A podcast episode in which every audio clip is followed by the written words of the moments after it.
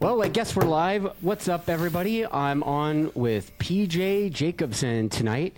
Um, he is one of those rare individuals who has actually been able to beat Jake Gagne head up in the like what half dozen people have been able to do that the last three years, and you're on that short list of lunatics. So, what's up, PJ? What's going on? Thank you for having me on the uh, the podcast here. It's been uh, been trying to get me on for, for a while. I know you've been super busy and stuff, but um, but it's good to come on on your podcasting.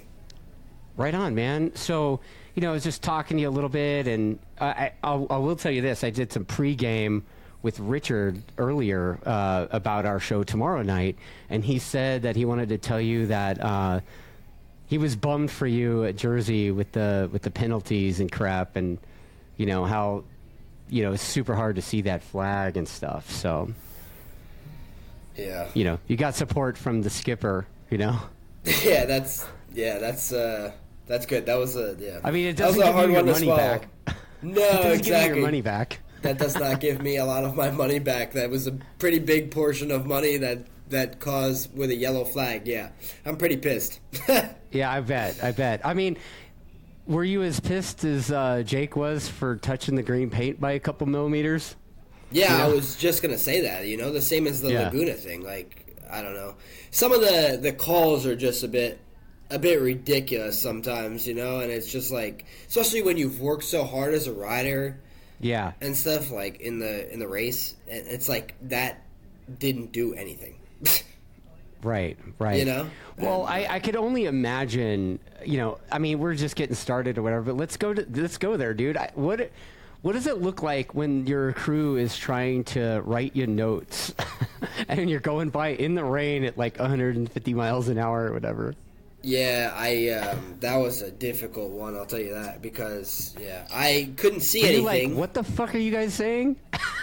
Yeah, I just, uh, yeah, it was, yeah, that was a hard one, you know, because I even was standing up like on the bike, kind of, because I didn't understand what they were doing with the pit board, and I was like, this is weird. Like maybe, maybe I have such a strong gap behind me. They're just like, oh yeah, he got, he's in second, he's not gonna catch Jake, and he's got Yeah. a huge gap behind him. So let's just let's not give him a pit board.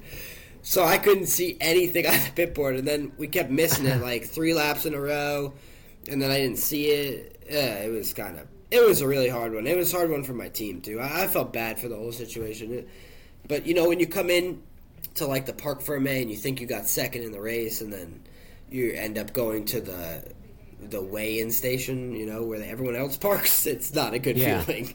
Right, right. So let me ask you this, man. Like, you're you're what 30? I'm 30. Yeah. Yep. Okay, so how long? When did you start racing? Because I read some shit and I was like, "Are you serious? Like you were racing at like 12 or something? Like 13?" Um, I started, I started riding a motorcycle at three on training wheels, like on a course you did. PW fifty. You know. Yeah. Okay. yeah. So I started doing that. I got into like flat track, um, and then from that point, when I was eleven years old, I went road racing. You're at 11 racing, and what what were you racing? I was uh, racing an RS one twenty five at that time. You're 11 years old racing an RS 125. Yeah. That's crazy. yeah. Yeah. Yeah, like a wow proper bike. So what were you like? Was it WERA or USGPRU? I remember like what was that? Oh five, oh six. It was uh, four? two, 2005. And I started racing. My first race was at Homestead, Miami Homestead. Okay. Um, I went there with one of my mechanics. I was like one of my flat track mechanics for the longest time. And uh, we went there together, and it was just me, him, and his girlfriend. And we did Okay. this race, and I, I ended up winning everything.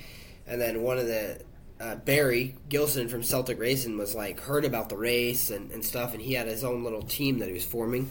Um, so I got like a phone call from him, and had the opportunity to go test at like Jennings GP uh, on Yeah. his uh, Irish team, you know. Um, Right. And then that's how I got like more into road racing at, at 11. so you were you were racing dirt track. Did you think to yourself when you like did your first road race and won everything, you're like, shit, this is way easier, or like, or, or were you, were you just legitimately having more fun doing it? Like, I'm curious, what drove you to continue doing the road race thing? Yeah, so like my dad was a big push of it. You know, he's the one that Okay. obviously got me into to road racing because uh, everybody looked up to Nicky Hayden. You know, when they were a kid and stuff. So Yeah. they seen him go from the flat track stuff to the road race, and at the time, you know, road race was was huge. You know, with Honda, Yeah. and all the manufacturers and stuff like that. So and there was a lot of money in the sport, and a lot of those riders made out very well at the time back then. You know, Yeah. like Zem- Zemke, Duhamel. So. Yeah. It, it was good, you know. So The I think era was still going strong, it- right? Yeah, exactly, exactly. So I think my dad just thought it was a really good opportunity for me instead of what he did his whole life, which was flat track racing, and he thought that road race was a was a better option, you know, as a as a career. Isn't it kind of interesting now that kind of somewhat the roles have kind of reversed a bit in that world, or am I crazy to think that? Yeah, I mean, I think I think flat track was pretty strong maybe a couple years ago. Um, I think their stuff is reversing now again, and I think Moto Okay. America is kind of coming stronger. Right. Um, well, I don't know about stronger, but it, it seems like it's it's getting a, a decent following and stuff on social media with the bagger Right. class and stuff like that. So Yeah. Yeah, I've noticed the bagger class definitely is uh, bringing a lot more eyes into Moto America. Yeah. And, you know, I look, you know, Moto America has had their issues, especially this year. Um, and I think every every group is going to have experience uh, growing pains, if you will. Um, and it seems like they're doing a good job to address some of the communication stuff. And, you know, while while somebody ends up leaving butthurt after, you know, the fact is that they are trying to make changes. Like, I don't, like, I, I've been pretty vocal on this show, and, you know, th- some of my guests, Stamboli, regular guest, um, has been Oh, pretty yeah, vocal sure. about Moto America. But I don't want th- my show to be like a shit on Moto America thing because I'm actually a huge fan of Moto America, and I think it's pretty cool to see and hear that people from all over the like people in Europe and stuff are like super into it, right? Like the the analytics of Moto America is pretty strong, the strongest they've been, like you said. So, you know, who, hopefully that translates into writer salary for lunatics like yourself. Yeah, Yeah, exactly. No, I think it's uh yeah, a lot of people follow Moto America and stuff. They have a very strong social media following.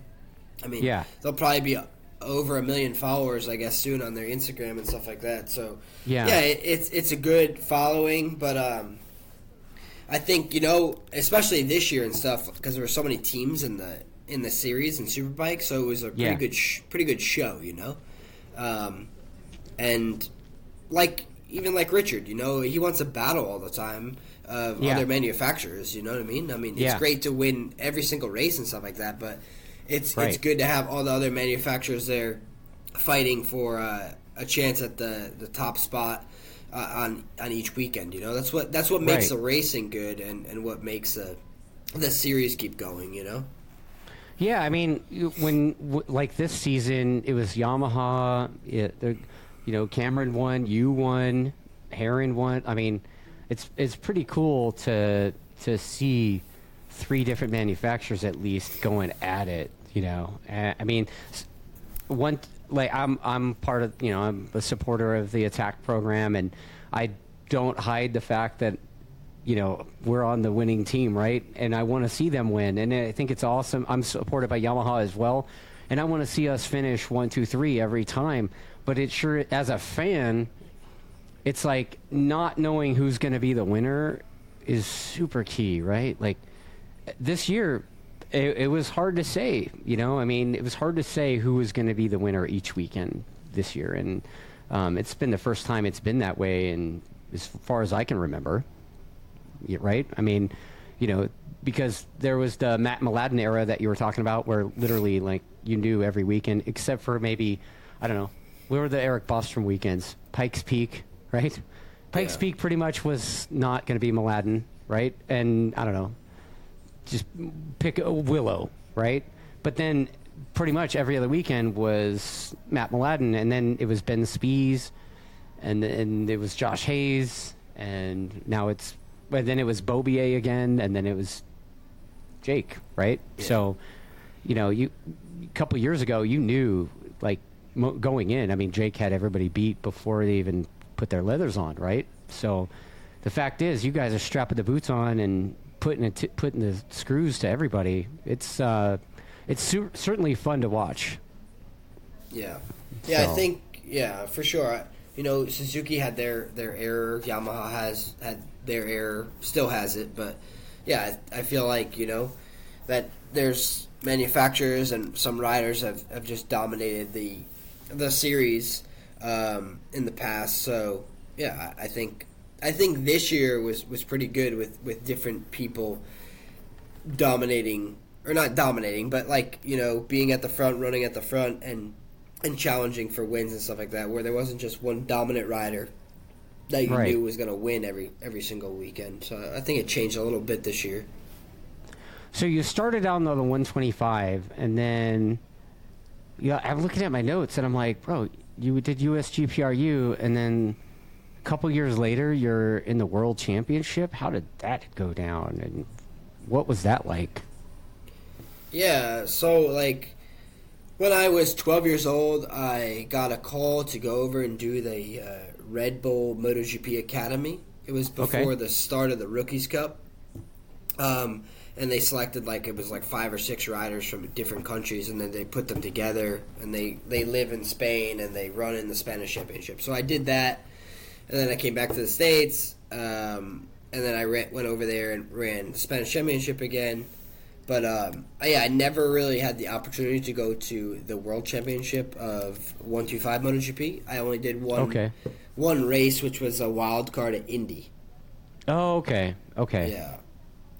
So yeah, that was uh, was that the was that the weekend that uh, uh, what the hell is uh, number 45? P uh, Lenz? Is that the the weekend that Lenz kid passed? Yeah, I think it was. Yes. Yeah. Yeah. It was that. that Yeah, same, dude, that you're in that same class, huh? Like Joe Roberts was in there, right? Like back Yeah. then. Yeah. Crazy. Yeah. No, that was the Rookies Cup. I was actually in the one two five GP class. Oh, oh, oh! You know what? That was um, at Indy. Was it uh, wasn't Rookies Cup? It was um, Milwaukee Cup or something. Oh yeah, that's what it was. Yeah. Yeah. Yeah, you're right. Yeah, Yeah. yeah. Okay. Wow, man, that's um, well, that's a hell of an opportunity. So, what did, what did you do after that? Because I'm, you know, I'm kind of I was kind of looking up some of your history stuff, and I like I saw a gap between like, you know, oh, what uh, 2008 and like 12. So like. What did you do after that opportunity? Did you go back to doing the USGPRU stuff, or, you know, how did you end up how did you end up in like World Super Sport or whatever? Yeah, so a- after that opportunity, I went back to USGPRU. Um, Okay. And I got some phone calls actually because I was thinking about running the. I was thinking about running. I think it was WERA. It was either yeah, it was WERA, and I was gonna get supplied bikes from uh, Chuck Graves or uh, Honda were to give me bikes, and um, I was to pick one of those, but I didn't end up doing that, and I went to AMA Supersport the following Okay. year, and I rode my first year with Celtic Racing, Celtic Racing under a Suzuki Privateer Suzuki. Okay, okay. Yeah, so I ended up doing that for the, the full year. But prior to that of the Indy race, I, I did uh, a wild card at the New Jersey, the last race of the kids class, I think it was called at the time. This whatever that 600 class was below the proper 600 class. Oh, oh, Uh, oh, yeah, like the East and West Super Sport thing. Yeah, that thing. I did like one Okay, of those yeah, yeah. races at New Jersey. Um, I was on pole position and everything, but uh, then after that, it, it didn't go well because I jumped a start. There was a lot of drama. But um, the following year, after that, I did uh, privateer Suzuki with Celtic, and then from that point, like, yeah, that's where my professional career, I guess, started kicking off. From that point. Okay. Yeah. Yeah, I'm seeing that you uh, you did a stock thousand in British Super Stock or what British Superbike Stock Thousand or whatever. British Kinda- super stock. Yeah, I um, Yeah. I went to British. You were like 20. yeah, no, yeah. So I, I Like, how did this. you, it's like 20 years old, you go and race in the UK and you like win at 20. yeah, exactly. No, I was actually I was 18. You were 18. No yeah, I was eight, 18. Yeah, because I I had no ride that year, so um, Okay. I text one of my mechanics that was um that, that was Irish that helped me forever, and uh, he's like, hey, you know, come over and maybe you could ride um, have a testing opportunity with Philip Neill at, at Tyco Suzuki. So we went to this like little shithole place in Ireland, this track, uh, Kirkistown, and um, I tested there, and I, I did pretty good. So they were like, "Oh, hey, you know, why don't you come do the next Superstock race? It's next weekend." And I was like, "Okay, oh, I could do that," and that's how my BSB career like got taken off. Like, yeah, you, you're just fast. You you take out what is it, what was the weekend that what was the race weekend that you won? Is it Brands Oh. Hatch or something? Donington, Donington. Okay. yeah, that was my first win on the Superstock bike in BSB. I And I how many how many times had you been to Donington before that? Never. Never. Yeah. And I pa- I passed uh, Lee Johnson in the grass for the win. It was amazing. Uh, and it- so I I would assume it's dry then, right? Yeah, the no? grass. Yeah, it was dry. Yeah, for once. I mean, it's the Yeah. UK, right? yeah, the UK is never. It's always raining. So, track you've never been to, a bike you tested once, series you're not in, you go grid up and win. yeah. That that's a that's a hell of a way to Could you try again? that's a hell of a way to start your career, yeah. Yeah, it was. It was pretty good. That's how I ended up getting noticed, I guess, in in the British uh, Championship. You know, because from that point on, I was on the podium or winning each race. After that, I was battling with uh, that key, kid Keith Farmer, who unfortunately he passed away this year. But I was battling with him the whole time, and, and it was it was really good. Wow. Okay. So I'm getting I'm getting some comments. So funny. Okay. Um, I'll I'll get to the comments a little bit, guys. Like I want to let PJ kind of open up a little bit. Everybody wants to know what he's doing next year. We'll, we'll wait. Come on, man. Even if he he doesn't he may not even know. So like chill. Let's get through this. Let him tell the story, assholes. Like, you know, talking to the seven fans, right? So, um, okay. So how long did you do the the British thing? Like, how did that the British Stock Thousand or whatever? Yeah, so I did that from 2000, the end of 2018 till 20. No, not so, sorry. I did the British uh, Championship for for two years. So that was in 2012 until or 2000. Yeah, the end of 2011 to 2013. So I rode Okay. British Superstock and I rode British Superbike. So I did so well in British Superstock that it got me a ride in British Superbike. Oh wow. Okay. Yeah. So so you did ride you did get to ride British Superbike. Yeah, I rode for Okay. um, Tyco Suzuki in British Superbike with Josh Brooks. Was my teammate. Um, Okay. And yeah, I, I feel like I ended up doing pretty good towards the end of the year once I got to know the tracks and, and stuff like that. Right on. Yeah. Right on. So so you did that, and then I'm seeing like World Super Sport. You did Yeah. some World Super Sport. So after that year, I did. I You had a got MV Augusta or something, right? Or was that? Am I crazy to think that? I MV Augusta I had like a couple years after being in World Supersport. So Oh, okay. when I went from British Superbike, um, I got a opportunity from Andrew Pitt, who was my crew chief, to go ride for a Kawasaki team in World Supersport. Okay. So I did yeah 2014 to 2017 in World Supersport, and I rode for a bunch of different manufacturers in the class. Yes, like yeah, you're uh, you- did a Cowie, Honda. Did you do a Yamaha too, or Suzuki? No, uh, MV. Oh, you did the MV. Okay. I kind I only really remember the MV. You know, that's when it's like shit, man. This American kid's like going at it. You know, so like you won you won races, right? Yeah, I, I won a yeah a bu- a bunch of races. Um, I had a really good season that I almost won the world championship. Um, Yeah. if that season was a little bit different, I think I could have beat Kenan in the championship, but unfortunately, it just didn't work out in my favor that year. Uh, yeah, I mean that I guess happens, right? So, I basically, I guess you did World Superbike one more time in 18 before coming back to the states, right? Yeah, I feel like I'm on Wikipedia right now. Hey man, I'm digging the shit up. I'm not Greg. kidding. I'm not Greg White, bro. Greg knows all this shit by heart, right? Like I did do research on your ass. Like I'm not Gregopedia, dude. Like, yeah, I'm just like looking you up, and I I do remember the MV Augusta thing, and um, I don't really remember the World Superbike thing. Um, I mean, we could. It's 2018, like whatever. But when you came back to the states in 19 you were part of what I consider the last like most competitive super sport had ever been.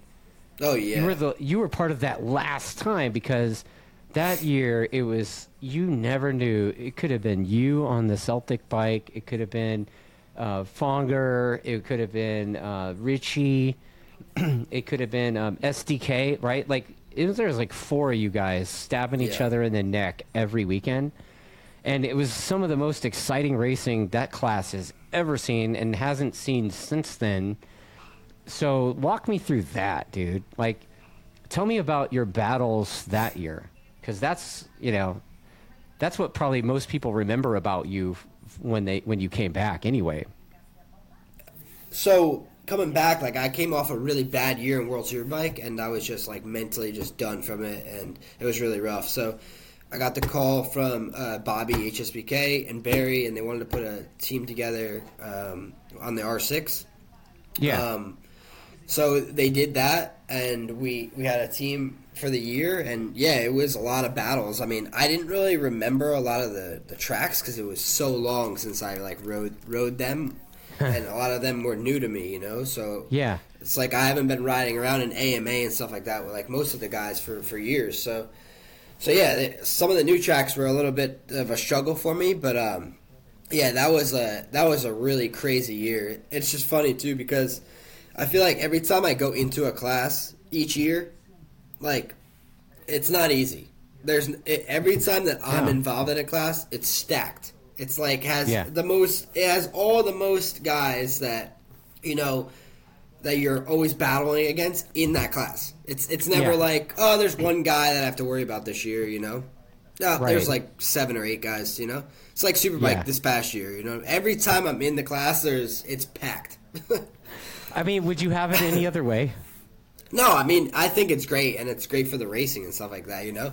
But um, I, it's just funny, like, because when I do leave the class, it ends up being like the next year there's nobody in the class and everybody's moved to Superbike. Right. Well, you kind of moved to Superbike too, so yeah, yeah, you know.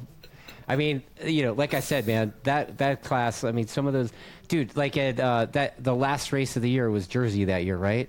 And dude that cl- all year long every weekend you, it was a full contact sport right? You guys were smashing each other.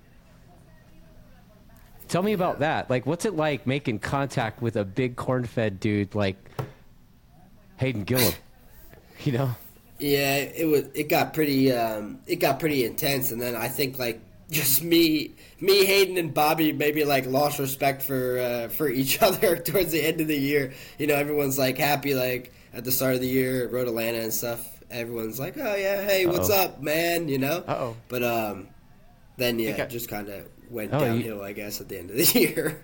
I, I lost you for just a second. Can you repeat Oh. what you just said? Sorry. Oh yeah, sorry. Um, no, I just mean like you know Road Atlanta and stuff like that. You're all like, "Hey, bud, what's up, man? How you doing?" Da, da, da. And Yeah. then by the end of the year, it's like you want nothing to do with anybody, and everyone hates each other. Yeah, yeah. I mean, look, you know, that's the year that uh, what was it SDK's dad like throwing water bottles, Yeah, at, uh, yeah. right? Like, Yeah. I mean, that kind of shit. It's like uh, the level of intensity on track totally translated into the way the fans were reacting. You know, raise, teams were reacting. I mean, you know. Um, there's a there's a couple of comments I could get to if you want, but like, you know, people talking about how it's like not the way it's supposed. Racing's not supposed to be a full contact sport, right? Like, so. Uh, and sometimes, I mean, you were on, you got punted a couple of times that season, right? And I don't remember if you were doing any of the punting, but you were, you were right in the shit.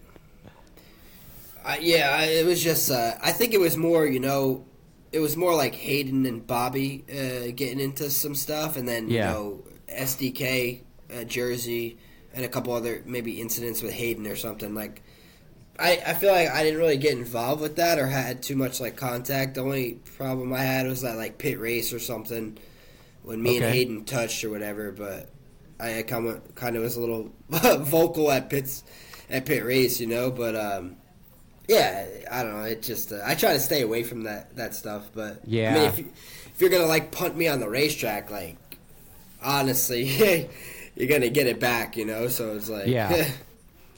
Yeah, I mean, it, it looked like it, it was a tit for tat kind of thing as far as I, I could tell, but man, it sure made the racing exciting. And then, you know, the following year, you know, it was 2020 and the attack Yamaha team had just kind of taken off with factory level support kind of thing, you know, like instead of being a private team 100% on Richard's dime, you know, like he became the um, factory representation for Yamaha.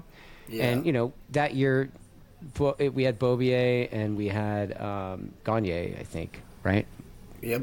Yeah. So, you know, that year you um, had moved up. The Celtic guys were doing the Ducati thing, right? And uh, Yeah. I remember, like stock thousand, you were racing the V4R in stock thousand and just smashed everybody. Like, just absolutely just made everybody look like they were in B group, right? Yeah. and then all of a sudden they tack a bunch of weight to your bike. It- it, like, walk me through that season because that's kind of when you you kind of had to put your whole shit on pause, right? So, what happened there? I mean, it was all going good and stuff, you know, and then, hey, you know, Moto America, they're the ones, whatever, that allowed me into the class, so they made the decision and whatever. It was just, um, yeah, it was a bad outcome after, like, I guess I started to win the first uh, three races in the Superstock Right. class. Right. Um, and then yeah, everybody started complaining or whatever like that because it's always the bike, you know. So yeah, they started complaining, and it kind of got yeah. Then then they started adding twenty five pounds of weight they put on the bike, and I like started noticing that at Road America. But then then when the bike caught fire and, and stuff, like that's what ended my my whole season because like I had burned so bad that I, I just couldn't race. Yeah, I was worried about whether what would, I reached out to you. I think at one point you're like, "Yeah, I'm actually good, looking for a ride, but I'm coaching kids now." I'm like, "Oh, okay." So, you you you took how long did it take you to heal from all the burns? Because you were pretty severely smoked, right? Like, it took me a pretty long time, um, just because it kept healing and stuff, and the burns just like when it was healing, it just keeps bleeding, and then it's bleeding and bleeding and bleeding, and and I kept putting the cream on and all the stuff that they kept telling me to, and it just was not healing. Like it took for forever because it was just layers and layers of skin that was just burned off. oh, So yeah, and I didn't want to get it infected and stuff. So it just, uh, yeah, it was pretty rough. And then also too, it took me a little while to get like mentally back uh, into it as well because like I had some really bad memories at Road America, like on the back straightaway with the bike on fire. Um, I just had a really hard time of like being tucked in and like looking at a proper dash without it being like a pizza oven. So Oh, it was kind of like freaking me out. For, so you had like for a little flashback kind of thing, like Yeah, I had like, like, PTSD kind of. Yeah, pretty much. It's like almost like a guy that's in a severe fire, like a, a fireman or something, and, Yeah. and he's just like waking up in the middle of the night, freaking out. He thinks he's Oh. still burning or something. And I I ended up actually actually having that a little bit, but Wow, I was dude. trying that's- to trying to hide that. But yeah, it, it was a little it was a little not not good. Not That's good. hardcore, man.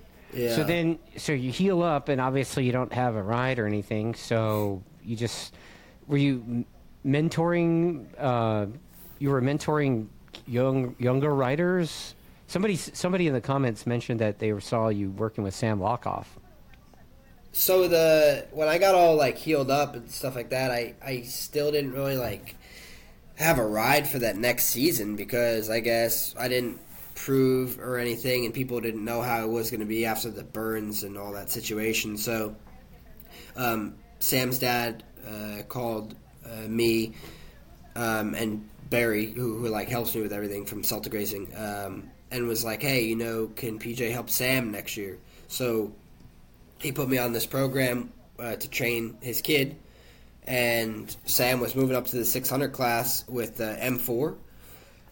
And I I, um, I went to Florida to go live with Sam for like three months, and then I took him back to my house to, to train the rest of the season throughout my my uh, my place because there was a supermoto track and, and all stuff like that. So I feel like I put a lot of effort into into Sam because like I was hungry as well to, to just get back out there on the grid and and I, it was like I was like living through Sam. So Oh, wow. I, I every time I like was training him and like pushing him hard to work out and riding every single day and and just like eating and just everything that we like did together. I felt like I was kind of living through him and. um yeah, he did really, really, really well that season, and he ended up getting third in the championship. He won a race, um, so yeah, I was like super proud of the kid, and uh, he came a, a really long way from a from a start at like Jennings in January, where where I was scared to even put him on the grid to think it was safe enough, and, Oh, and wow. the kid kid ended up winning a winning a race at the end of the season. So um, it just showed that like I was really proud of my myself for doing the hard work and and uh, and he fought through it the whole season as well. So it was, it was a really good good program, and um, I was happy to, to do that for a kid like like that. And I thought you were saying that you worked with younger kids too, right? Or no? Yeah, so like I have this uh, thing called Jacobsen Motorcycle Training. Okay. Um, I, I've worked with like um, the lowest age I've worked with is a five year old. No um, kidding. so That's yeah, cool. I work with all all kids like that. Um, I know basically like all the kids in the Ohvale class. Um, they all see me at the races, and I always give them hugs and and uh, just love those kids. You know, they're they're super fast, and and the thing is like that that nobody realizes is like all those kids, you know, will be racing me one day. Hopefully, I'm not like 40 by then, but I probably will be. But um, they're, they're going to be racing me, and, and they're going to be beating me, you know. And, and I can see like a lot of the kids that that have talent in the Ohvale class that are coming up, and I've been in the same position as them, and, and, and their parents is where my dad's been at. Yeah. And I, I know the struggles and stuff that, that parents and kids go through to get to, to where they are, you know. But um, the main thing is too to be like a, a professional athlete in, in the superbike class, which is the top class, is you know all those kids want to do is just uh, you to hang out with them, you know, because it's cool Right. for them. You know, you're in the superbike class and they're racing Ohvales and they just want to get there one day. So it's like it means the world to them to just just go and hang out with them and, and be able to ride with them. You know. Yeah, it's like uh, I guess you could say Rocco Landers racing against Josh Hayes. Yeah. Right? Exactly. Yeah. Yeah. I mean, makes sense, right? Shit, you racing against Josh Hayes, really, right? Yeah, yeah, yeah. Josh Hayes, I feel like I'll be racing forever. Dude, right? Like, Yeah. he's. I mean, I'm an old guy, and he's like a year older than me, man. Yeah. I was like, shit. Yeah, So- exactly. Especially when he did it like Brainerd, I was like, dude, how are you not dying? You know, he's Yeah. riding Superbike and Supersport the same the whole weekend. It's like, all right, you're my new Yeah. hero, Josh. Yeah. All right. So before I move over to the BMW thing, um, let me go to the, some of the comments because people are chiming in and stuff. Um, Yeah. So let's go here. I got some comments from Davy Stone. I don't know if you know him. Um, No. okay, so there's one guy Nice to named meet Hy- you, Davey. yeah, Hyperdyne fif- uh, Hyperdyne fifteen um, asks you to discuss your transition from the off season from a training and nutrition perspective. So transition to the off season from the training and nutrition pers- perspective. So are you gonna? Season's over. It's time to eat Cheetos and Twinkies. I mean, like when when the season ends, yeah, for sure. Like I feel like you, you deserve a huge break and stuff of, of, of doing everything and just kind of eating whatever you want and, and stuff like that. But uh, yeah, I feel like it's a little hard for me to do those things though because like I like to to keep myself in shape, so I'm not gonna just let myself go or anything. But Okay. um, yeah, I definitely feel like um, uh, I eat a lot like more or maybe more junk food or something like that when when the season ends, and because like when the season's there and stuff, maybe you, you watch a little more careful of your nutrition and, and what you're eating and stuff throughout throughout the season instead of instead of eating the the fatty foods and stuff like that when when the season season ends. But, But you know we have are we have so good. yeah exactly everything ice cream cheesecake, but um Okay. yeah what, yeah I feel like we have a long break off until like you know uh, March of like Daytona, so it's kind of Yeah. like a bunch of months off to to like relax a little bit. Okay. Yeah. So, uh, what kind of things? What What's your go-to training thing? I, I talk to a lot of guys, right? So, it seems like most people have some kind of bicycle that they're doing. You know, swimming. I, you know, Hayes, the tennis thing. Like, what What's your? And or there's JD who just rides something every day. He's outside. You know, he's like that guy. So, like, Yeah. what What's your go-to thing? What's your what are you doing to to train?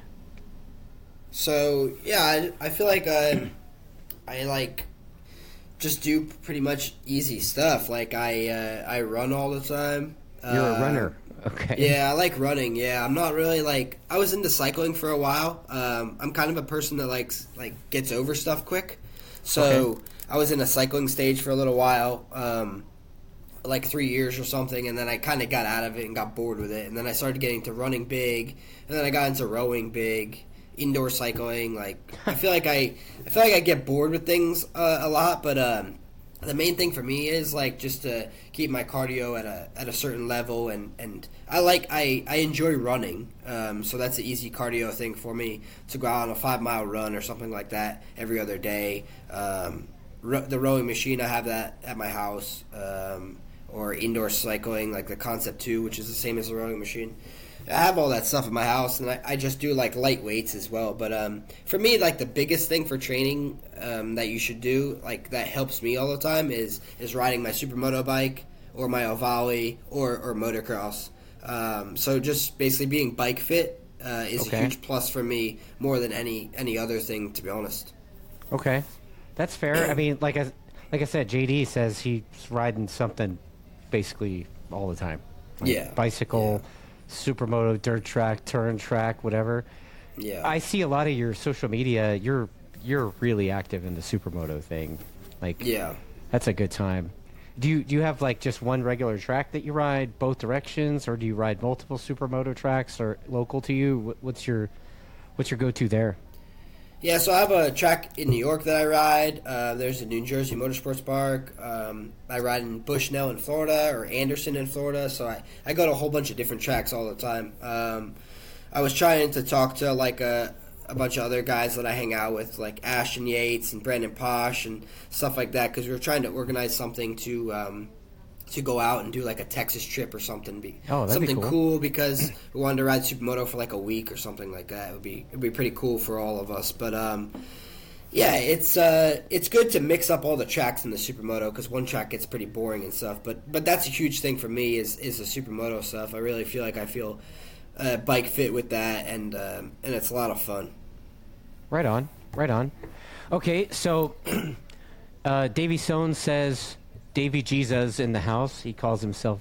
Well, he used to call his bike Baby Jesus. So whatever. But he's he's he's asking like uh, what your thoughts are on the BMW, and then he also said. Um, he says that Aussie Dave said those English guys play rough on the track. So, you want to talk? You want to take one of those or both of those? Yeah, I'll, I'll take both of those. Yeah, what are Um, your thoughts on the BMW? First. So I think the BMW when we when we first got it uh, and I first signed for the team two years ago, um, it was like, yeah, it was a hard starting point because um, the bike was pretty good, I guess, like out of the box um, with horsepower, all that stuff. But uh, I felt like there was a lot to do with the electronics um, and, and other parts on the bike, like grip levels and, and stuff like that that we that we really had to to like um, nail down. Um, I think after one year of riding it and then going into this second year and then Cameron coming on board, um, you know, he got a lot to give a lot of feedback from the test at uh, like Buttonwillow, Okay. um, and the other test at Chuckwalla. Okay. Um, but I think I think that he was a huge help uh, as well to to asking for some stuff. Um, and I think from that point on, the the whole BMW kind of moved forward um, with their electronics, uh, the grip level with swing arm and and stuff like that, and, and finding little ways to to make the bike not spin up as much. And, Yeah. and not lose so much grip because I feel like that was a huge downfall for it because um, we had so much power in our in our hands that um, that it, we were just spinning so much, and uh, Yeah. w- the bike was wheeling, and it was really out of control and and really really hard to ride. You know. Um, yeah.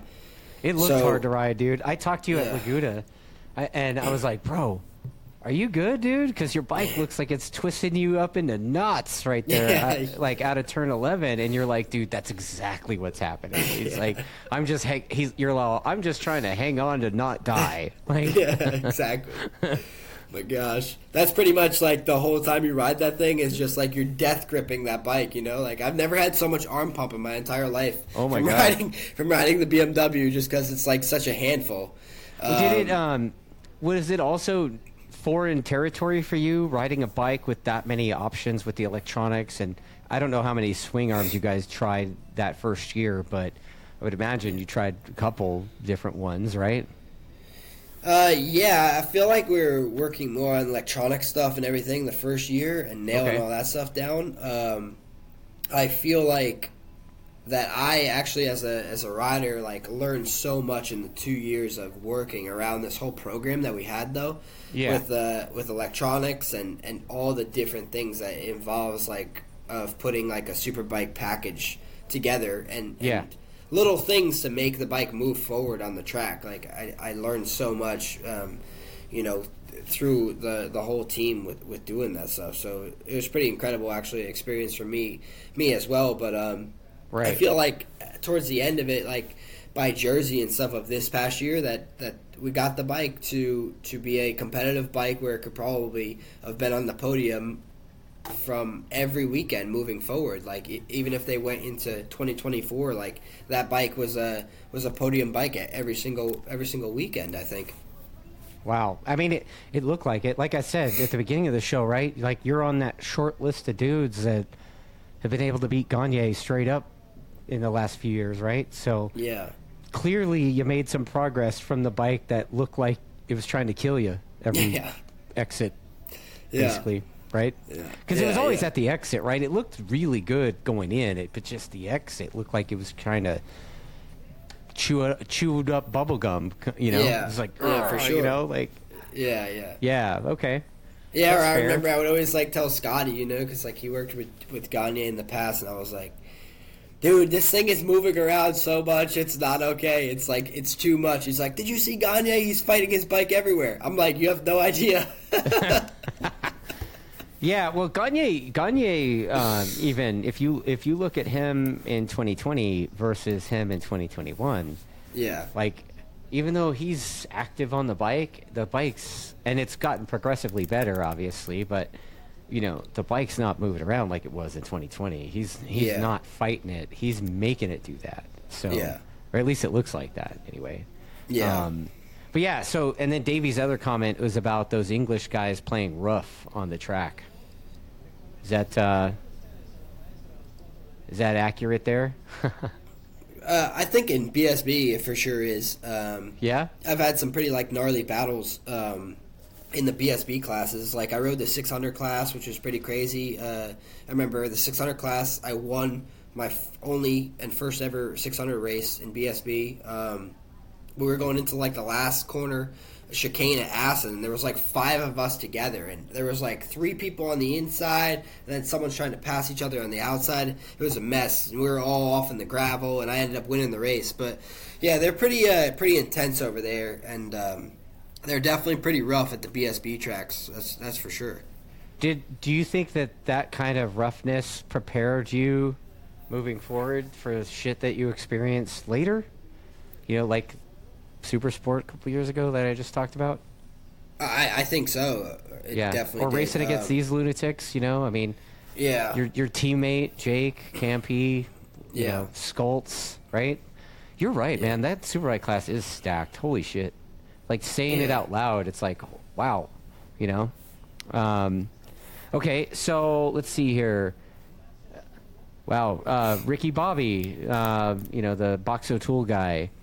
He's like, uh, he says that you're a cool dude and something about um, loving you on the Tyco Suzuki and the Core Honda 600.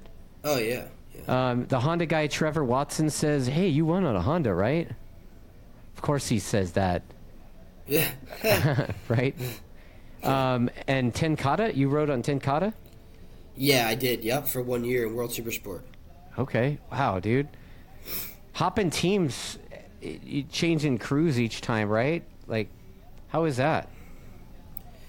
Yeah, it's pretty uh, pretty crazy, that's for sure. But um, even in my my year that I almost won the world championship, like I was on uh, the Kawasaki Intermoto team, and then after uh, the fourth round, uh, the trailer and truck, all that stuff got confiscated. Uh, the police took everything. Um, the guy oh was shit! like, is that the Paul Bird thing?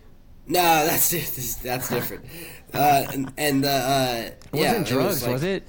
No, oh, I don't know what it was. There was one. I, I there don't was really one know. Cowie team that I thought it was Paul Bird that like they were like smuggling drugs or something across when they were in their Oh. Euro side. Yeah, in the past, I think something like that happened with one of one of those teams.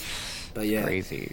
but yeah, my team like quit, folded, and we had Oh, like wow. the nicest truck in the paddock, and it was gone. Um, so yeah, I had no ride after that, and I was sitting third in the championship in the world championship, um, and then I had to find a ride.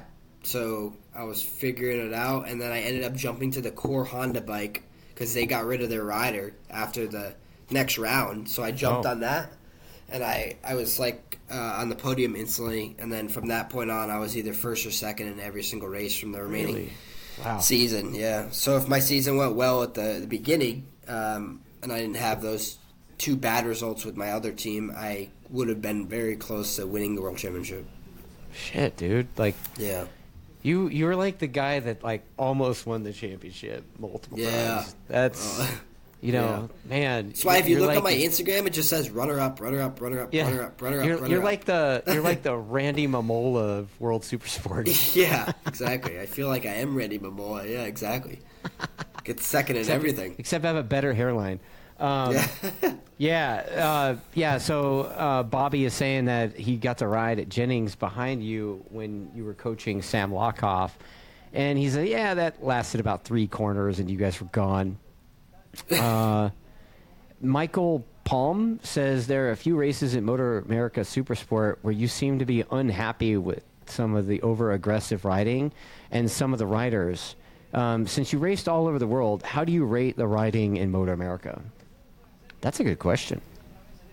the riding in Motor America, I think is uh, is pretty good. Um, I think it's especially good for like the fans. Um, I think you know, like I'm friends with Josh. I think that that that he makes some pretty good entertaining passes for for Moto That's, a, America. that's an interesting way to put it.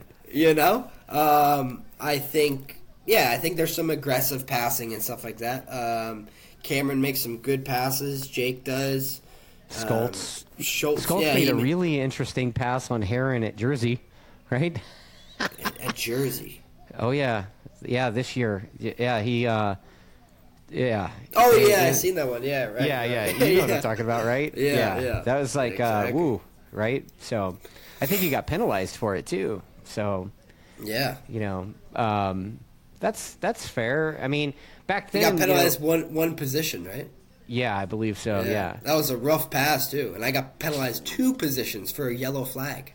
that you couldn't see because you were on the inside Yeah. of the dude you were passing. And, Yeah, exactly. Yeah. Great. yeah, yeah. Thanks, thanks, guys. Appreciate that consistency, right?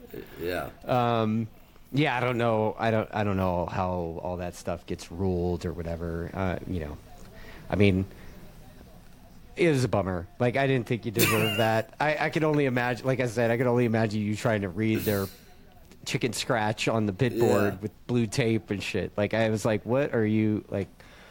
I I, I kind of wish they had. um do you kind of wish, wish they had the uh, rider communication shit on the dash to where they could be like, "Hey, dude, you gotta slow down a little bit," yeah, yeah. You That's know, what or, we, that's what I uh, we brought up. or build a long lap penalty or something. Yeah, exactly. Or just like have it on your dash, like you said. You know, it's like Yeah, you have to go back two positions or something. You know. yeah. Okay, so then Trevor says um, PJ's fast glass media videos on Instagram are pretty sick. Um, yeah, I'm sure you know that. That's why you post them. Um, Yeah. And Need then do more supermotos. Dude, you do, man. Like you're sideways, like damn near dragging the bar. Like that's, and then Yeah. in, instantly into a wheelie. It's, it's. All, I'm sure those almost get as much views as uh, the flame coming out of the back of your Yeah. bike, right? I should just do supermoto videos, not even road race anymore. What's the What's the deal with the superbike and the flamethrower? Like those BMWs, ever since they came out, they're just shooting fire out of the out of the tailpipe. Yeah, I have no idea. It's like, uh, yeah, it's Peter's little uh, thing over there. I feel like Cameron had a lot more flames this year. Oh, is that right? No, I don't know, dude. I'll, I'll I'll be straight up with you, man. Like, you know, uh, Jake's dad and I were up at the top of the corkscrew at Laguna, and um, dude, Cameron's bike that weekend sounded quite a bit different than your bike did. Like, I don't Yeah. know why. I don't know what the difference was, but definitely did not sound like the same bike.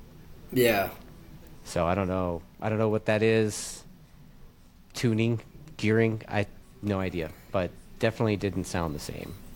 maybe it was the rider. The- you know, uh, yeah. I mean, the, he's he's another one of those lunatics, right? He is. I like him. Multi-time champ. Yeah, Yeah. absolutely, absolutely.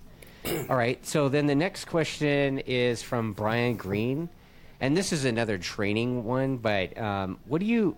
How do you get enough protein in when you're training, Mister Professional Athlete guy? Enough protein in? Uh, yeah, like I feel like I definitely didn't have enough in for COTA this year. I'll tell you that. I was Oh, gonna yeah? pass out at that place. That was the Well, roughest weekend I it ever was had. hot, dude. And It I was wish like super I had like a nutrition coach at that race that weekend. To be honest with you, Really? Because yeah, because that was that was really bad. Like, But, was it yeah. you, you you were cramping up or what was happening? No, just like it was so hot, you know. Like I've raced in Thailand and Malaysia before, and I've been like prepared for those, and I know not to eat like uh, you know fried food and stuff like that. And I wasn't doing that at COTA weekend, and uh, I was drinking plenty, Pedialyte, all that stuff. And yeah, I just it was so hot out there from the bikes, like it was just Yeah. it was getting intense, you know. It was Yeah, like I mean, I- 115 degrees. Yeah, I was out there just long enough to hold the umbrella on the grid for Jake, and I Yeah. thought my shoes were gonna melt. I know it was like, yeah. My I can only boots, like, imagine were you guys melting. on this like hot missile, you know. Yeah. So, okay. Um, let's see. Uh, yeah, Moto prosecutor says that you need to be a man and train hard with enduro. With enduro? Yeah. Oh, enduro and- riding. Yeah. Yeah. Yeah, Okay. yeah. Enduro, enduro riding's pretty intense. Yeah. I'm not. Yeah. And Trevor asks this, but I, I had it in my notes as well. And I know I know Scooter, but what's it like working with Scooter? Scooter Jetson. Oh, yeah. It's good. Like uh, I've been with Scotty since 2019. We're in 2023 now, so um, yeah. I I love Scotty. He's he's he's awesome dude to work with. Um, he's had my back the whole entire time. Um, and yeah, he I feel like he knows me like very very well. So setup wise, like Yeah. every time I'm saying something, he knows what I'm what I'm pretty much looking for. You know. Um, and yeah, he's he's really good too. Like if we have a bad weekend, like you know, we both go down together and we we figure it out. We're really upset and, and pissed off, but um, yeah. we get through the weekend and we move on to the next one, and then make sure we dominate or be really really fast at the next one. So um, Yeah, I, I've uh, I have a lot of respect for Scotty, and uh, he knows me very well, and I, I really really have a lot of trust for that guy with things. Yeah. Do you think that um, Scotty, being a former superbike racer himself, helps with getting things going? Yeah, I, I think so because um, it's hard when someone hasn't rode, I guess, um, in crew chief position or something like that. Sometimes because they don't really understand what what you're saying. Um, so Scotty's been been down those roads and he knows the feelings that us as riders get and everything and what we're explaining. So he can probably have a better um, understanding of that. Okay, that's fair. Yeah. You know, um, S- Scooter. Uh, I know he's. I know he's pretty switched on with the electronic stuff too, right? So, is he? Do you guys have like a? Did you guys have like a dedicated data guy or, um, like? Because I think you guys are. Are you guys using BMW electronics or Marelli? What were you guys using? BMW Electronics. Okay, so you had like you had like a dedicated data guy, but Scooter. I think Scooter had been to like Marelli school, so like he kind of. Yeah, think- yeah. Scott, think- Scotty knows everything. Yeah. Yeah, so I think he he's pretty switched on with the electronics and can help the data guy translate what you're doing with or how did it work in your pit? I mean, sometimes my uh, my data guy wasn't there this year, so Oh, was really? like three races that he couldn't make. Um, oh, that sucks. so Scotty did everything, and uh, like Brainerd, I didn't have a data guy, and we won a ra- our first race. Yeah, isn't that how it works? yeah, so I mean, truthfully, like Luke did a great job for me this year. He was my data guy, Yeah. and he was uh, brought on from like the the trucking or car um, error area. and he did a great job, and he was learning everything, and I I really am appreciative of him. But um, honestly, like Scotty, like if you just had him on the team, like he could do all that stuff himself. He's he knows everything, and it's just it's just too much for him to do. You know, going over suspension and this and that. Like the whole purpose of having another guy there is so Yeah. you can like make the time come down of doing everything, you know? Right. Because like Scotty will be there till eight, nine o'clock at night, still going over everything, while the other guys are gone because they have their data guy, you know. So Right. Scotty has to look at a lot more stuff, you know, and um, yeah, it's it's good. He he can literally do everything. Like he's he's one person of everything. So he's Wow. a great great. That person. sounds very familiar on on our team. yeah yeah Yeah, except our team like that guy is Richard, you know? yeah yeah. You know, that guy, I mean, you know, he drives the truck sometimes. Like, he's, I don't know how the dude could be such a blue collar guy and, and be a white collar guy at the same time. Like, yeah. you know, I mean, he does everything. And he also has this, like, crazy mindset where it's like, um, why am I going to pay somebody to do something I could do myself, you know? Yeah. So, um, I mean, yeah, yeah. right. Yeah. So what's it like um, being on a three-rider superbike team? Like, what's that? What? How's that vibe in your pit? It was it was pretty crazy. Um, I think that just it's hard to like when you have three superbike riders. Like, Yeah. there's a lot of parts involved, you know. So it's very like difficult for, I guess, you to make sure that you have all of the parts for three riders and stuff like that. So it gets a bit hectic in there in a big truck with with three riders. I, I think Yeah. it definitely is a lot, and um, you're kind of like at the maximum right there of doing it with three riders. Like you're you're at the limit, you know, because yeah, it just gets it gets very very difficult. Well, a lot of people callously have been uh, like basically asking Richard if they, you know, he's going to bring a third superbike into the team, and they don't realize how much effort that really is. And um, you know, and Yeah. you could see it. You could kind of see what happened with that, right? I mean, it looked like. I mean, from the outside in, I don't know. I haven't talked to Corey too much. I talked to him a little bit, but man, it sure looked like he had. He was like, he was like the bastard step kid on that team. It seemed like, you know, it seemed like he had last year's stuff and until the end, and then look what happened.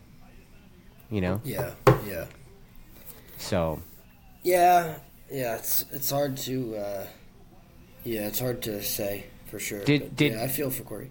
did Corey uh, did Corey like step across the wall or whatever in your guys' pit and ask you guys what you guys are doing or anything like that to help Yeah, there were- himself or There was or, a like- lot of there was a lot of communication throughout the whole team and stuff. You that's know? cool. Yeah, that's cool. so I think yeah, whatever Corey needed information wise and stuff, it was always pretty much available. You know. Okay, that's that's cool. That's, yeah. That's the way it should be, right? Because the you know a team is supposed to want to win. Want everybody on the team to to to win, right?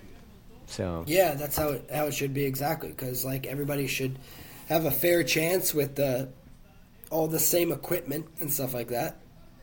And Yeah. um, yeah, give the rider an opportunity to to win because that's what they're they're there for. You know. so I'm getting some more. I, I'm getting some more commentary here. Um, let's see, another Ricky Bobby question about uh, Kenan, but like uh, let's see, racing against and almost beating Kenan. and he says he he uh, he saw Jeff's Honda getting prepared for him. Okay, wow, it's like a, oh yeah, almost beating Kane into the championship. He means PJ beat him in a couple of races. How was how was it battling with Kenan? Sofuoglu. Pretty pretty intense. That guy is very very intense. He's a very Yeah. intense rider. Um, uh, yeah, I, I just think that you know when he goes out in free practice one, he basically sets the bar, um, and Okay. the lap time the lap time he's on like right away. So yeah, he's just a he's a fighter like to the end. That sounds familiar here in the Superbike, doesn't it? yeah, You know, I mean, nobody's. I don't think anybody could argue that Jake does that here, right? yeah. He goes out, he rolls out, and his second lap is already like, you know, what what do you think it would take to for you to to just be like that from the jump, or do you need a few laps to kind of get going, or like what's your, I guess your mantra, if you will, when you get up to pace? I mean, I feel like in free practice one, I'm pretty much up to pace. Sometimes I feel like I'm either in the top three in free practice one, but uh, Okay. Sometimes I get stuck at the lap time of that fast lap time that we did, so it gets a little hard to to improve on that. Um, Okay. Just with bike setup and and some things to to move forward that that half a second to free practice two or free practice three. So I feel like I'm pretty good at at at starting at a very strong pace right away, though. Yeah. Yeah. Um, like, what's your, what do you feel like your biggest strength is with regards to the race? Is it, is it qualifying? Is it corner? Like, what's your riding superbike strength? Um, I feel like usually at the end of the races, I'm pretty strong. Usually, um, when the tires start going off for other people, I feel like I'm pretty strong. Um, or the first few laps, I feel like I'm pretty. Uh, I'm- I'm a fighter, and I get involved like right away. So yeah, it's kind of hard to tell or to say. I mean, I feel like maybe the worst part of the race for me is maybe the middle. Um, Yeah. it it's like it's like when you're running or something. You know, you're doing two miles, and then the third mile you kind of dip. The fourth mile you dip, and then you come back Yeah. up again. Yeah. It's like I feel like I'm a little bit like that sometimes. Yeah, that makes sense. That makes sense. And you know, i if you're like that sometimes, what do you think? Um, what do you think that you could do to like make it so you can be at peak the whole time? I feel like just being a little bit more concentrated and Yeah. and focusing focusing a bit more like halfway through the race. Um, yeah, because I feel like sometimes if I'm falling down at that point, that I have to you know mentally get myself back up there like quick to to get back to the rhythm again and then I'm up up up up up till the end of the race. So yeah, Wow. I feel like it's um, maybe a concentration thing, and you know, you you you settle in or you back off like a little bit, you know, on lap seven to ten, instead of pushing to the maximum that you were before that and then after that. So Right. Yeah. Yeah. Like push, push, push, take a breather, and then push, push, push, kind of vibe, right?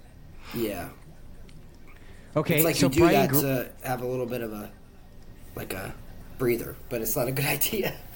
yeah, I mean, it's hard to take a breather when you got the lunatics that you race against right there. You know. yeah, exactly. I mean, um, there's a there's a couple more comments coming in. I'll I'll I'll get to Brian Green's question and then we'll continue on because I wanted to ask you about coaching and stuff. But um, like I mean, having one. But um, Brian Green wants to know what's it going to take to get you out on the ridge for some training, so you can get to the point where you're even quote okay with the track.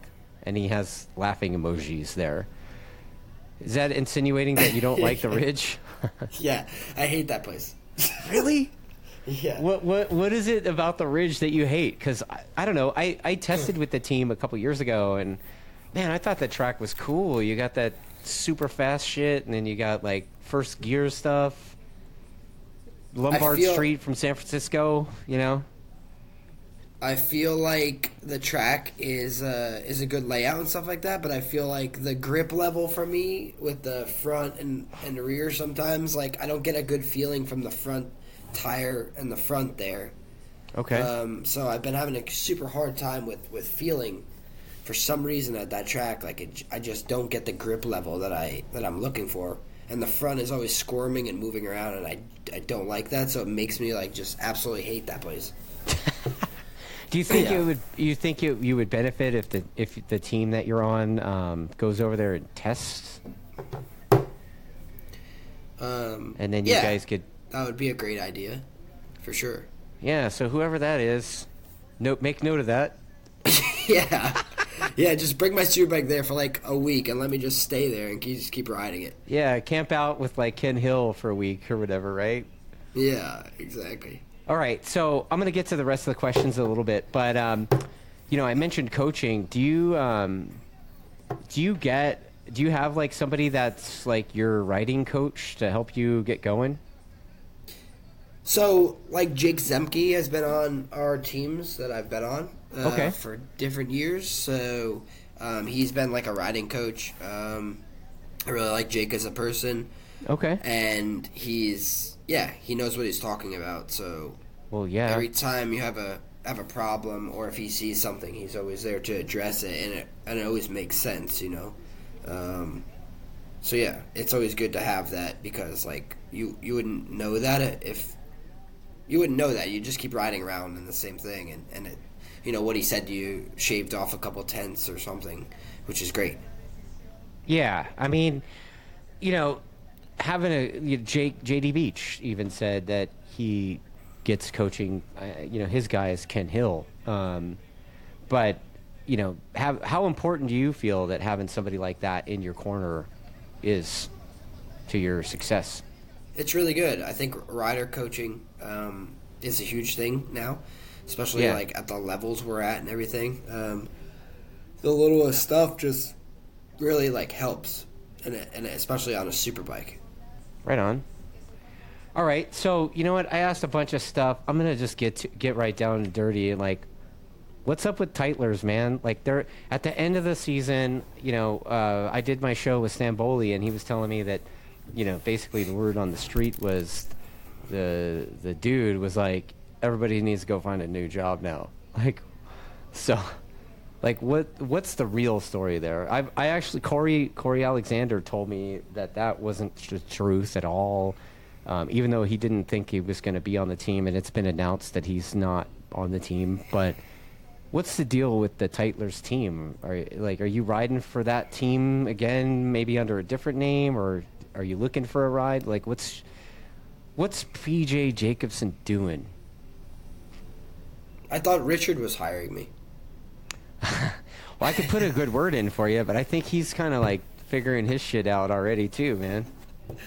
No, um, so yeah, I I don't have a contract signed. Um, I'm speaking to some teams right now, um, and all honesty, I really don't know what the Tytlers program is going to be going forward because um, I haven't had too much communication um, on the plans for 2024, or they haven't been brought to my attention.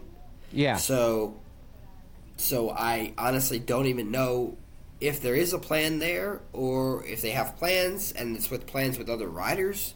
yeah. But I am not on the, I guess, agenda or whatever it's called Shit. right now. How is that Of- of possible, being, dude? Being told that we uh, that I I have a ride for next year. I, I find that amazing. I mean, like I said, you're on that short list. Um, you know, that's that's really unfortunate. And you know, uh, la- last week JD mentioned it. That's like the cruel side of our sport, right? Um, you know, in his case, you know, he won dirt track races and you know was in the front basically every weekend over there, and then he goes to Superbike and he podiums and wins there immediately. And he, he said he found himself without a ride at that point. So, you know, is it just right now? Maybe it's just too early, or what do you think it is? I just think that um, that there's not enough teams there right now. Um, Yeah. And then another thing is as well, like when you're an established rider like JD or myself and stuff like that, you know, you have to like we do this at the end of the day to earn a, a wage, you know, like Right. financially like make money out of the sport, you know. Like I would love Yeah. to do it for for fun, but unfortunately it doesn't pay where I live, you know. Yeah, doing it for fun, you got to keep the lights on at the house and be able to eat. So Yeah, exactly. I mean, that's the that's the the thing about the sport. So, yeah, I just feel like it's a little bit hard right now, and especially if some teams are leaving, um, there's not many rides uh, available at that point. And the sad part is too, it doesn't really matter like how you end up doing if some teams already have riders that are locked in with not so many teams. You know. Wow. Yeah, so some of the guys are commenting um, about the number of viewers. Um, just so you know, um, this is a small show. Like, it's just me, like, whatever, and I talk shit. And um, this video that we're doing has had the very mo- you have the most live viewers I've ever had, ever. I do. Yeah. Like Why? I had o- at one point about 10 minutes ago I had over 4,000 and I was Oh, like really? kind of shitting my pants. Oh, that's. Wow. I was like, wow, dude. Like, Yeah. people seem to like PJ. That's rad. Okay. Jeez. I'm like, roll up my sleeves, huh? All right. Thank you guys for watching this. Jeez, I need a Um, beer too. Where's my beer? Dude, I don't I don't drink beer, bro. This is uh, Uh. vanilla cream soda. Oh, vanilla cream. Oh, I thought that was a beer the whole time. Yeah, dude. I I don't drink vanilla cream soda. all. Yeah, dude. I am a total square, dude. Like I ride Yeah. bicycles and I drink vanilla soda and root beer and stuff. Like I don't. God. Yeah. Uh, I thought you were drinking Like, a beer this whole time. I, was like, I'm on point to? I, I'm on point to do seven thousand miles on the bicycle this year. So Yeah, that's good. like I think I've I think I've got like I don't know thirteen hundred miles to go ish somewhere around Yeah. there. So yeah. Um, but yeah. So okay. So I got some I got some more comments. Yeah. oh, Um, oh, boy. short short It's about the vanilla guy. cream. Short Moto Guy says uh, he loves your Supermoto videos. Um, oh, there's people talking about your height. My height. That is so he- messed he's up. like short people for the win. Jeez, Uh, that's because people. Barry. Yeah, because Barry's uh, the guy commenting. Barry, he's a short guy as well. Um, I'm five uh, seven. yeah, well, that's. I mean, you're not a midget, but like, you're a short guy, dude. like, come on, like, I'm kidding. let's let's let's be real. You know, you're a short guy. Like, that that's probably why you don't have Beats headphones, right? Because when you know, I, I don't know. Um, let's see. All right, so yeah, like uh, yeah, Bob, Ricky, Bobby's saying, you know, you and JD not having rides, you know, it's like a sad state for the boys. Um, yeah. and then, um, you know, the Honda guy, Trevor's mentioning that uh, Stefano was still riding the Tytler's bike last weekend at Daytona and the Cowie, too. Um, I don't know what the deal is with that or whatever, but, um, you know, apparently he's continuing to ride the tight. Like it- that doesn't mean it's the Tytler's team. It could be like the bike got sold to a guy. I I, I don't know the specifics on that, but I, apparently, what do you what are your thoughts on that comment? Um, yeah, like I like um, I like Stefano a lot. Um, I really got to know him as a rider this year. Um, I didn't Yeah? like know him that much before, but um, I like got on with him really, really well, and I really like that kid a lot. Um, but yeah, I think that he already had this kind of like setting his plans for um, to do Daytona. Oh, okay, okay, So I don't think it was like a thing that was thrown together at the end. I already think this was happening okay. his his whole program this year. Um, so yeah, uh, I just think that he was finishing the season of riding the superbike at Daytona because maybe Michael and and Stefano had to do it for sure, but Michael wanted to do it and and stuff like that. So I don't really think that was a new thing. I think that was already on the plan. So Yeah, it really doesn't doesn't surprise me, you know. Yeah, yeah. I mean that that totally makes sense. It doesn't. It wouldn't make sense to do like a last minute thing after what supposedly happened at Jersey. Yeah, So- because Stefano rides CCS so much, you know, Yeah. and and stuff. So yeah, it's not like a Yeah, that dude- surprising thing for me. That dude, uh, when I had him on, he was talking about how his training regimen is racing. yeah, pretty much. Yeah, Like that's all he does is race. yeah, yeah, um, you know, like you were saying, to be bike fit, like that guy, all he does is ride bikes, Yeah, every day yeah. somehow. It coaches at Yamaha school and all that. exactly. He's like the Well, you know- JD of road racing, though. You know. Oh, like, totally, right? Yeah, riding a Like, bike all the time. Jesus. Yeah. Yeah, well, you know what, man? Um, this has been a good discussion, PJ. I think we should wrap this thing. But uh, are there any are there any sponsors or anybody that you want to thank before we wrap this thing? Uh, no, not really. I just want to thank you for like having me on the show here and stuff. I, I really appreciate it. I know we've been trying to get this together and stuff I know, like that. right? So it's been super cool, and hopefully I, was can like, come back I, on. I was even ratting you out the Scooter, like, dude, what the fuck is this with the guy? He won't answer my, his phone no more. What the Yeah. fuck? And he's like, he's busy. What? yeah, right. no, I'm just not good with my phone usually, which yeah. Right on.